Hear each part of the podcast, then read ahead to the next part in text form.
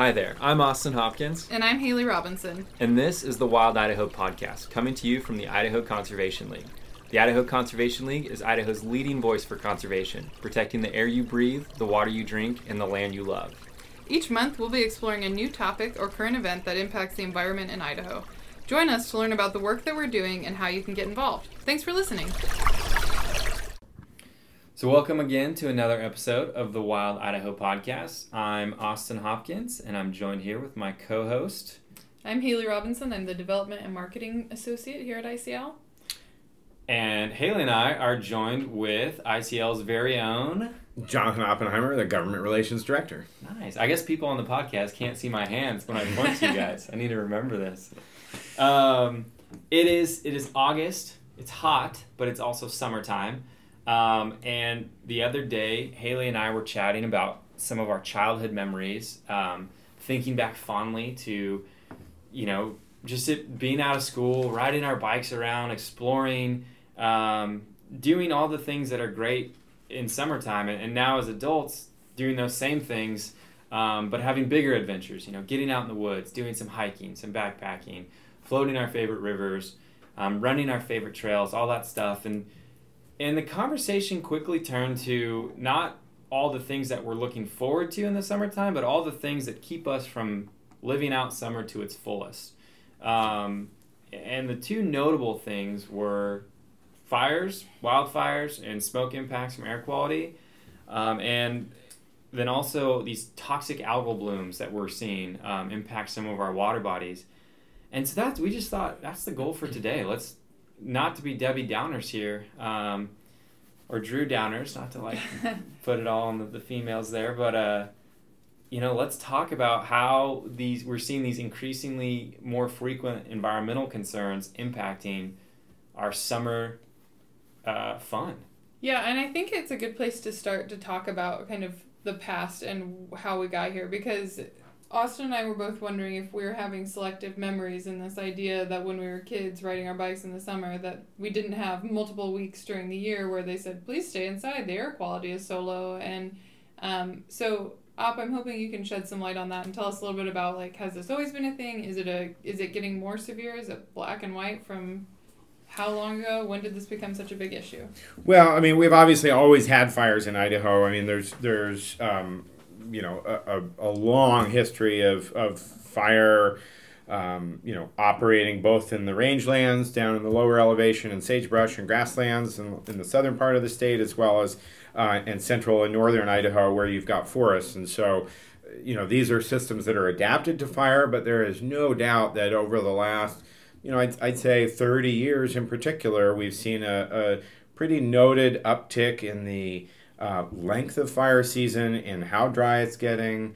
Um, you know, just some of the some of the extent and severity of fire season has certainly changed, uh, and I think there's a couple of things that are driving that. But um, you know, just just to throw it out there, I think that it's not a selective memory, and I think that you're right that um, well, I mean, you guys might have uh, you know been kids more in the '90s than in the '80s, like me. Uh, but back in the '80s, you know, we didn't see uh, months and months of, of guaranteed smoke across the, the inland northwest and, and even the, the coastal northwest. And so we're definitely seeing bigger fires. Uh, I mean, I think every single state in the west uh, can claim the largest higher fire in recorded history is within the past decade or so. So and that that's kind of just an interesting component to this is that this isn't an Idaho thing. This isn't uh, you know this every state in the West is impacted by this, and we all kind of co-contribute to each other's problems. It's Right. kind of, um,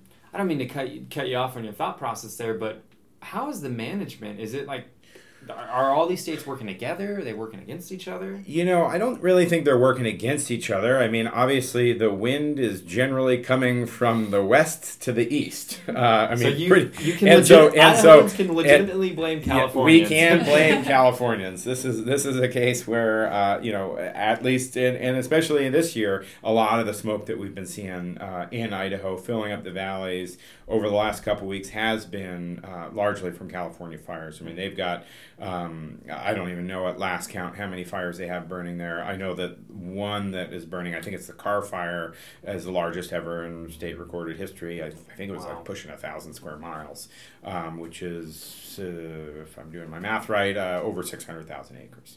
Um, pretty ginormous fire. And so, uh, you know, I mean, what's driving that, I think, are a number of things. And actually, Idaho, well, we can get to this a little bit later, but I think Idaho is a little bit better positioned in terms of um, some of the potential for big fires um, because of some of the historic fires that we've had. And so, uh, but I'll get back to that. But um, but certainly, um, you know, just the role that climate change is playing in uh, extending the fire season, more costly seasons, harder to control fires. Coupled with a century of fire suppression, where basically fires weren't allowed to play their natural role, and as a result, brush built up, and especially in some of the lower elevation, kind of what we think of as our ponderosa pine and dry site forests.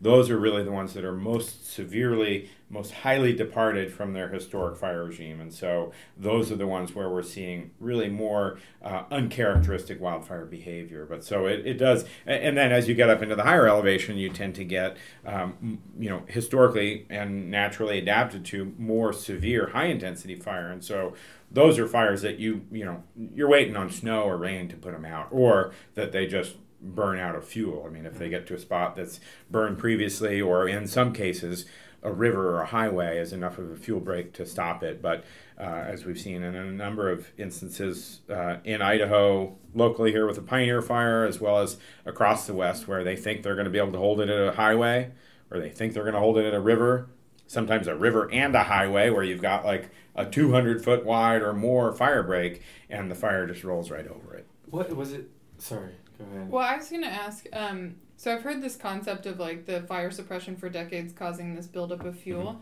Does that mean that in ten years we'll have burned everything in the West and we'll be in a better position for that to not happen You know, again? there are certainly some interesting numbers on that, and ICL did a report a couple years ago, and I was just going to see if I can find the table here real quickly. But yeah, I mean, the the idea that that um, Idaho is is you know is in a little bit different position than some other states here is, is noteworthy and i'm just going to walk back to that a little bit but you know idaho was where they initiated what was called the uh, it's had a number of different names. Prescribed natural fires wildland fire use wildland fire use for resource benefit but basically recognizing the historic and natural ecological role that fires play and allowing some fires to burn when they're burning in remote wilderness or roadless forests where they're not threatening communities.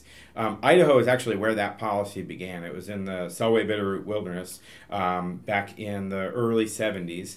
Um, and so Idaho, and when you look at a fire history map of some of those, the, that central Idaho wilderness complex, the Selway Bitterroot and the central in the Frank Church River of No Return Wilderness, you see basically this this mosaic of uh, you know literally hundreds of fires that have burned over the last 30 years or so. And so if there is anywhere in the West that is kind of within its natural uh, fire regime range, it is some of those central Idaho forests. And so what that's going to do is that's it, it's probably going to help more uh, for you know some communities like Salmon and and Missoula and some of the areas in the Bitterroot in Montana just across the border. But where we've got these areas where if big fires roll into some of these areas that have burned, they're generally going to drop to the ground and and they're uh, not going to cause a lot of problem. And so, uh, but back to your question that that you know at some point we will uh, kind of run out of some fuel to burn and and um, the um, the the number of uh, or the amount of the the Boise National Forest, and this is a couple years old. This was from 2012, but over 50% of the entire forest had burned uh, since 1985. And so, So that's some Boise some National. yeah, that's just the Boise National Forest. Some of those areas are potentially double counted, where you've got some fires that burned into other ones. But but just to give it uh, you know some perspective on and on and that was actually before the Pioneer Fire. So really, we're probably somewhere in the neighborhood of 60% or more now. Uh, and on the Payette, about 70% of the, the uh, forest had burned between 1985 and 2012. So there's definitely um, potential for us to see some fire behavior and, and kind of fire severity moderating in the years to come because we've had a lot of fires in, in the past that have been able to, uh, you know, even if they were suppressed, still played some natural role in, in reducing some of the, the uh, fuels available for future fires. Are are other states, given Idaho's history and kind of the use of this policy, ha- have we seen other states adopt this method of? Uh, well, I mean, not so much. I mean, part of it is just uh, uh, uh, on the basis of kind of geography, right? I mean, we've got this big chunk of, of, of designated wilderness in central Idaho, and then you've got a whole network of roadless areas that, that largely surround that. So you've kind of got this this uh, island of uh, kind of a fire island in some ways, where you know fire can play a little bit more of its natural role there without a lot of the risks. Mm. Because one of the big things that they deal with in fire is not necessarily the risk of the fire burning out of a, a you know a prescribed area or, or, kind of what they call their their MMA, their maximum manageable area. Um, it, it's really more about what kind of risk are you putting firefighters into? You know okay. what what kind of risk are you exposing them to? And so that's a huge concern now um, for the forest service. I mean we've you know we, we can you know we can barely count the number of firefighters that have died uh, you know on the fire line uh, you know over the, the past several decades. And uh, you know it's a it's a real concern for the forest service that you know they don't want to be dropping people into steep slopes you know, rocky canyons with, you know, significant potential for fire risk um, and dropping folks in there for for what? You know, I mean, in the middle of the, the Frank Church Wilderness area, there's there's not a lot of resources that they need to protect there, and it's certainly not the, worth the risk of, of losing a firefighter's life to um, you know prevent the fire from going over one ridge and into the next when when there's not really any resources at risk there. So so that's a big consideration when it comes down to it. But other states just don't have that. I mean sure you've got some small wilderness areas but in a lot of instances um, they don't have that flexibility because a they haven't they don't have this 30 or 40 year history of, of a fire mosaic on the landscape um, that helps to moderate future fire behavior. Uh, and they also don't have those, those uh, large wilderness areas that, that provide you a little bit more of that insurance and flexibility that the fire isn't going to burn out of it and then burn up the town that's, that's uh, next door. Hmm. Is the danger for firefighters exacerbated in like these weeks where we're reaching over 100 degree temperatures so they're not only like standing next to a fire but like feels like the sky is on fire. Too. Oh yeah, yeah, absolutely. I mean, these are these, yeah, but. Uh, so yes, they are highly stressed and, and you know lots of heat exhaustion and exposure and other types of uh, you know kind of medical and other health risks that they focus uh, face. Uh, certainly, you know, I mean, Im- imagine you know hiking up basically a, a vertical slope with no trail with a you know 50 60 pound pack on your back in 100 degree heat i mean these are not these are not um, uh, you know things to be taken lightly um, and um, and and they're definitely faced with you know a lot of the you know a, a lot of hazards as a result um, but you know i mean that's you know these guys know they, they know what they're signing up for but at the same time uh, there's no reason to be dropping them into the middle of, of you know remote wilderness or roadless areas, um, you know, to protect a few trees that that uh, you know are designed to burn. Mm-hmm. You know, so so there's there's certainly a balance, but you know, and, really when it comes down to it, the the, the problem isn't necessarily uh, you know forest burning. Um, those forests are adapted to fire and, and really need fire to rejuvenate in a lot of cases. Uh, but it's really more about when we talk about fires burning out of these uh, forested areas and into areas where you've got homes and, and intermix and uh, you know communities uh, mixed in with wildland fuels that, that can burn and so so that's really one of the big issues that um, you know we've been encouraging the Forest Service and as well as local state and county authorities to focus on is not making the problem worse. The Headwaters Economics is a, a uh, economics consulting firm based out of Montana, and they put out a study that that um, looked across the West and looked at how much of the private land within the wildland urban interface was developed. And what they found was, I think it was for Idaho, about 75% of the potential private land within the wildland urban interface has not yet been developed. And so we're standing at this critical juncture in Idaho where we could either make the problem a lot worse by sprinkling in homes throughout the wildland urban interface, making it harder for firefighters to do their job, putting them at increased risk, uh, as well as putting taxpayers uh, at risk for, for paying for these multi-million dollar fires to protect someone's homes, um, or we can implement some smarter community planning to ensure that if people are going to build in these areas that they're assuming some risks themselves they're aware of it and they're doing everything they can to make sure that it's safe for firefighters to get in and out constructing their, their homes and structures with fire safe materials uh, and making sure that they've got adequate uh, water supplies for when that fire does eventually arrive those are great tips um, I'm wondering too if, if you could expand a little bit on, um, you know, where we're at with managing fires, both right now and into the future. I, I think you just summarized some great tips for potential developers. Um, what about groups like Forest Service or, or land managers, um, states dealing with this? You know, how how can they best manage their forests? We know these things are gonna burn. Is there anything we can do other than just watch them burn? Um, well, yeah, I mean, there's, well, I mean, in the middle of fire season, there, there aren't a whole lot of options. I mean, when you've got red, red flag conditions, you've got, you know, significant winds, you've got, you know, humidities that are in the single digits, and you've got temperatures that are over 100. I mean, when you get a fire uh, that's up and running, there's not much you can do other than sit back and, and, and watch a little bit.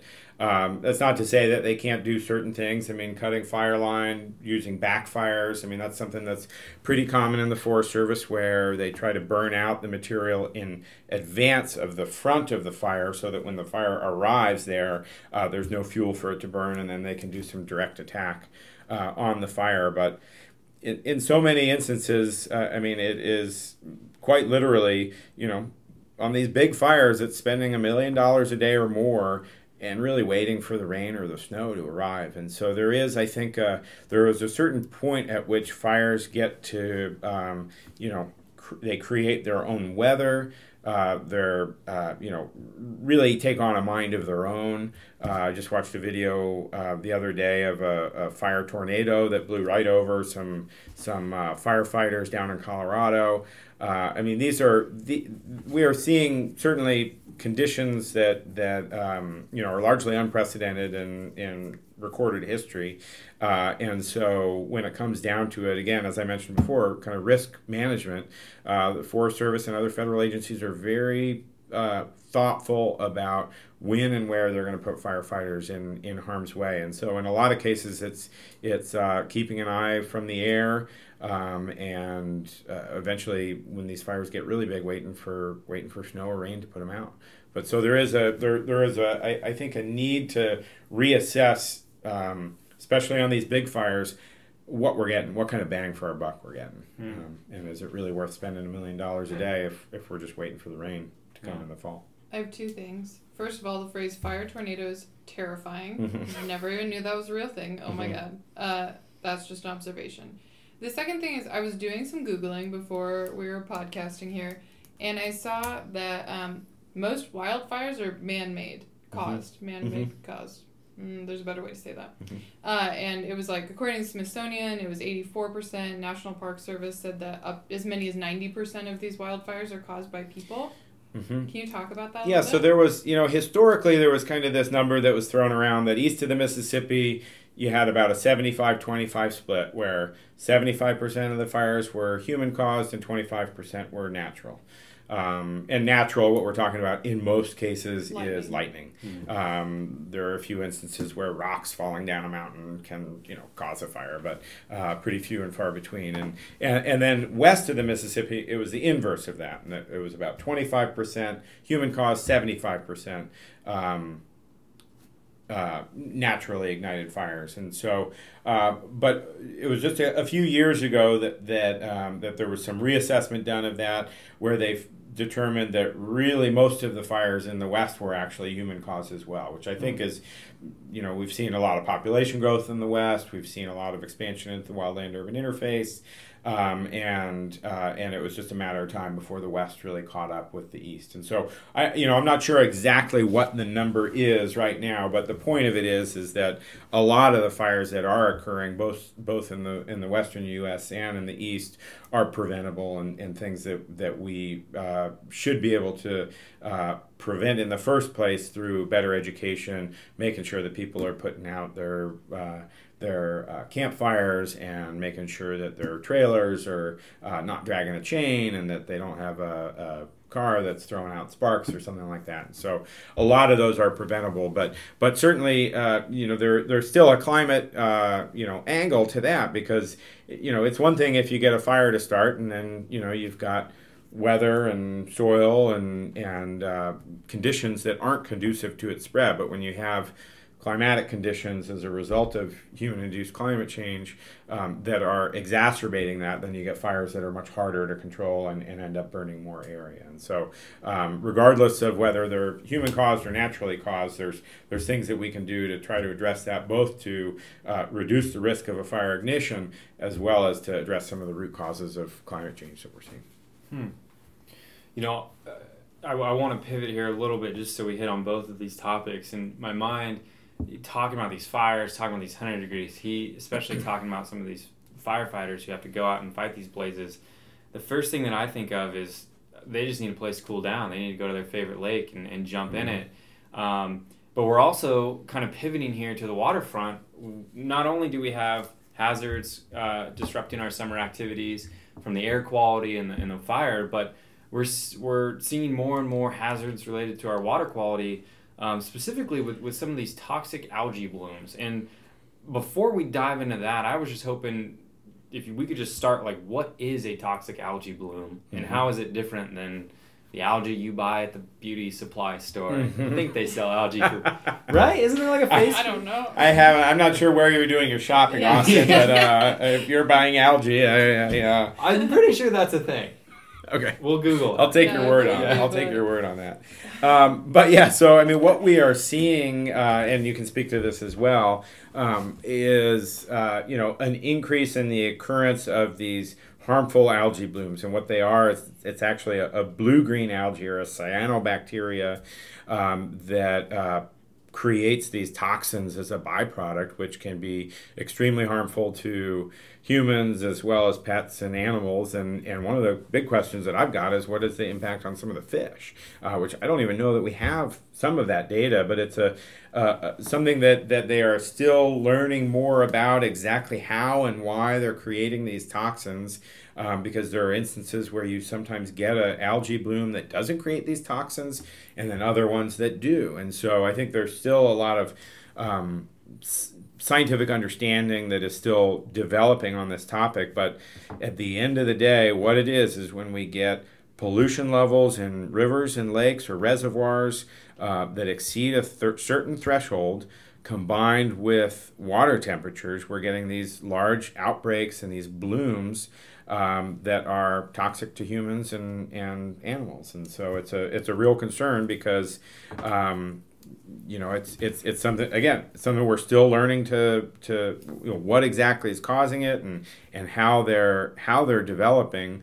Um, but uh, you know, I have concerns about you know what happens when it's right on the cusp of a bloom and you know there might be nothing visible. Is it still present a danger? I mean, there's just a lot of questions that are out there, and so. Um, but uh, at the end of the day, it's it's again too much pollution in a river not enough water, and too high temperatures, and that creates this literally a deadly mix.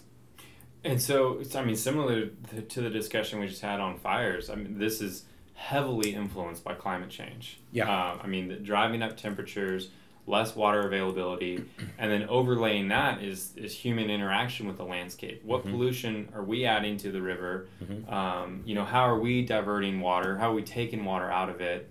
Um, any I, I know this is kind of a developing topic, but any management or, or anything folks can do to well, I mean, I, I, I think you know, I mean, one of the big things is is just a, a certain level of awareness. As, mm-hmm. You know, keeping an eye on your local lake or reservoir um, where you might like to recreate, and if you see something that doesn't look quite right, chances are something isn't quite right. Mm-hmm. Uh, you know, if the if the water is turning purple or red or uh, some kind of brightly hued color.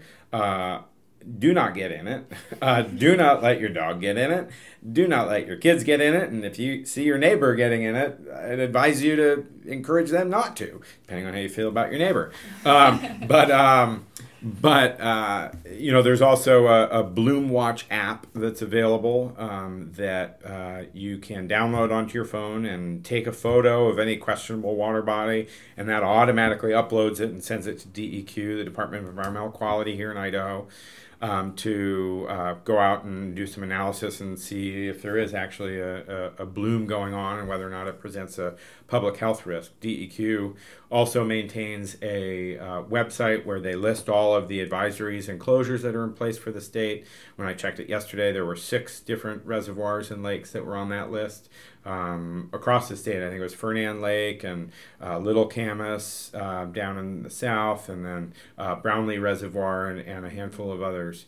Um, but uh, but yeah, so I mean, a big thing is awareness, but you know, another is is um, you know just making sure that you're paying attention and plugging into some of these different you know efforts when you talk to you know people on the street um, or people on the the shores of, of a lake or a reservoir uh, and say, hey, have, have you paid a lot of attention to the most recent TMDL uh, in the mid snake? Um, you know, chances are they're going to look at you kind of funny. But if you let them know that, hey, it's, it's really important that we control the amount of pollution that is coming into this reservoir, this lake, um, because what that's doing is it's resulting in this literally a, a you know hazardous to your health uh, potentially toxic or fatal uh, reaction if you touch this water or if you were to ingest the water in any way. Um, I, I, think you know people would pay a little bit more attention, and so I think recognizing that linkage between some of the regulations and some of the uh, limits that we impose upon um, polluters in this state and making sure that folks understand that there's a direct relationship between the amount of pollution that is allowed to go into our rivers and streams and lakes and uh, these harmful algae blooms. I think you know when people start to make that connection, I think that's when we can start getting getting some attention and and uh, focusing some some resources on this issue because it's really resources is is what what what is needed to address this. It's going to be State Department of Environmental Quality, funding monitoring efforts, going out and taking water samples more regularly, working with the um, uh, uh, public health districts across the state, making sure that they're aware of it. You know, it's one thing just to notify people of a closure, it's quite another to try to prevent that closure from occurring in the first place. And so that's really what we're focused on at the Idaho Conservation League is trying to do everything we can to prevent the pollution that is leading to um, these harmful algae blooms, as well as addressing some of the, the core uh, elements and what's causing climate change as well. I've also heard that pet waste can be a large contributor to the pollution in water bodies, like increasing the phosphorus and nitrogen levels, I think, uh, and making it less safe and like creating a habitat for these algae blooms. Have you heard mm-hmm. anything about that? You know, I remember hearing something about, uh, I thought it was more related to E. coli uh, and some of the E. coli bacterial um, contamination of, of water waste associated with pet waste. But but yeah, I mean, I think it's it's it's everything. It's it's human waste. It's pet waste. It's it's uh, you know over fertilization. It's it's you know all kinds of different sources. Mm-hmm. Um, but the, what's what what we know for sure is that we're seeing an increase in the occurrence of these in Idaho as well as across the country. Um, and that the way that we can control it is um, by reducing the amount of pollution, increasing the amount of clean water, and, and ultimately, over the long run, addressing some of the root causes of climate change uh, that are heating up the globe. Hmm. You, so we're coming up um, close to the end here. We, we try to keep these around 30 minutes. So I'm going to kind of have a closing question and we'll just go around the table here. But I read, I forget um, where exactly I read this this morning, but it was talking about 2018 through the lens of climate change, you know, we're seeing massive wildfires throughout the western U.S. We're seeing a heat wave that's been attributed to a number of deaths uh, in Japan. Um, you know, globally, we're, we're really starting to see some of these impacts from climate change. And there was a quote, and I'm paraphrasing this, so I apologize to whoever originally said this, but they essentially said, you know, 2018 is going to be a pivotal moment where we switch from from studying climate change and, and, predicting the impacts to actually seeing the impacts and, and living the impacts. Um, and I'm just, you know, let's just go around the table and I'm just curious what your th- kind of as closing here. What are your thoughts on that? what do you think about that globally? What do you think about that with Idaho? Um, yeah, just anything that comes to mind. So, anyone want to start us off? Well, I mean, I would say that that um, I mean it's it, it, kind of sneaks up on you, right? I mean, it's it's one thing to to say, well, you know, we're really recognizing, you know, now the impacts are finally here. I mean, I I think in a lot of ways you can look back and look at 1988 the Yellowstone fires. I mean, that's something that Rocky Barker, former environmental reporter from the Statesman, you know, recognizes as one of the real signals of climate change. This significant fire occurring in, in Yellowstone, an area where we hadn't seen uh, fire behavior like that. Um, but then, you know, in 1994, we had another big fire year in central Idaho in the Payette. And that's when President Clinton came out and toured the Payette. And then 2000, we had the massive fires in the Bitterroot as well as down on the Salmon Challis.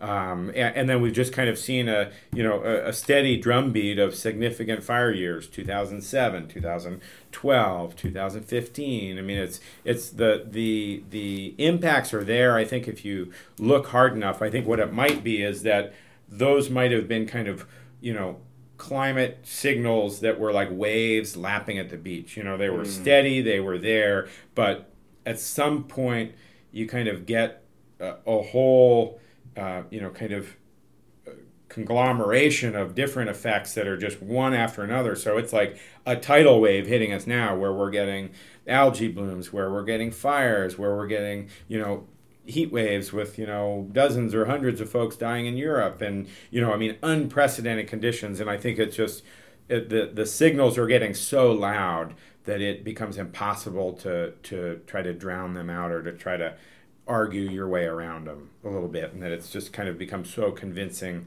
uh, so many of these different impacts that that you can't really deny it any longer. Yeah, going off that, I think it's just getting harder and harder for kind of the average Joe to ignore. Like, it's no longer a hypothetical, someday something's going to happen. It's like, oh, there's two weeks in the summer where you literally shouldn't go outside and breathe the air. You know, people are used to, I think a lot of Idahoans are used to in the winters, you know, advisory warnings about like, it's really cold outside, probably don't go out there. But it seems increasingly more common that now our our year is scheduled around the couple weeks where it's too cold to go outside and now the couple weeks where it's too hot and smoky to go outside. And mm-hmm. that's changing how people live and how people recreate and how people interact with their environment and their homes. And i think that makes it more like you're living it now. It's not a hypothetical someday this is going to be a big deal. It's like this is affecting your life on a daily basis or a yearly basis now. Yeah absolutely. Mm-hmm. um, well thank you for that. I, um, you know my, my parting thoughts on this subject is just you know, I think all of us here at, at, Idaho Conservation League understand the threat that climate change presents, and um, you know we're going to work tirelessly to, to protect not only Idaho and Idahoans, but do our role in, in kind of the uh, global stuff too. Um, I just want to give a quick shout out. Uh, we really want to make sure you guys stay safe out there. So we kind of open with talking about this is summertime. We all want to go out and be having fun. Um, please do so safely and responsibly. And what I mean by that is you know, we've talked about these algal blooms, we've talked about these forest fires and, and poor air quality. Do your best to check in and do some research before you head out on your amazing adventures. Um, check in on air quality. Check check in on those uh, recreational water algal bloom advisories. Um, just just know before you go, um, and, and and be prepared to to handle whatever kind of health advisories come your way, um, and hopefully they don't ruin your trip too much.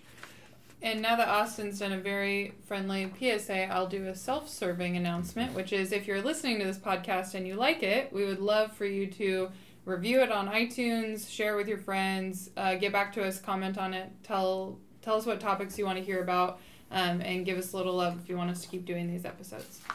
Absolutely. Great point. Well, with that, Oppenheimer, thank you so much. Thank you. always. Haley, you nailed it. Thanks, dude. You too. Nice. Well, thank you everyone who listened, um, and we will see you guys next time.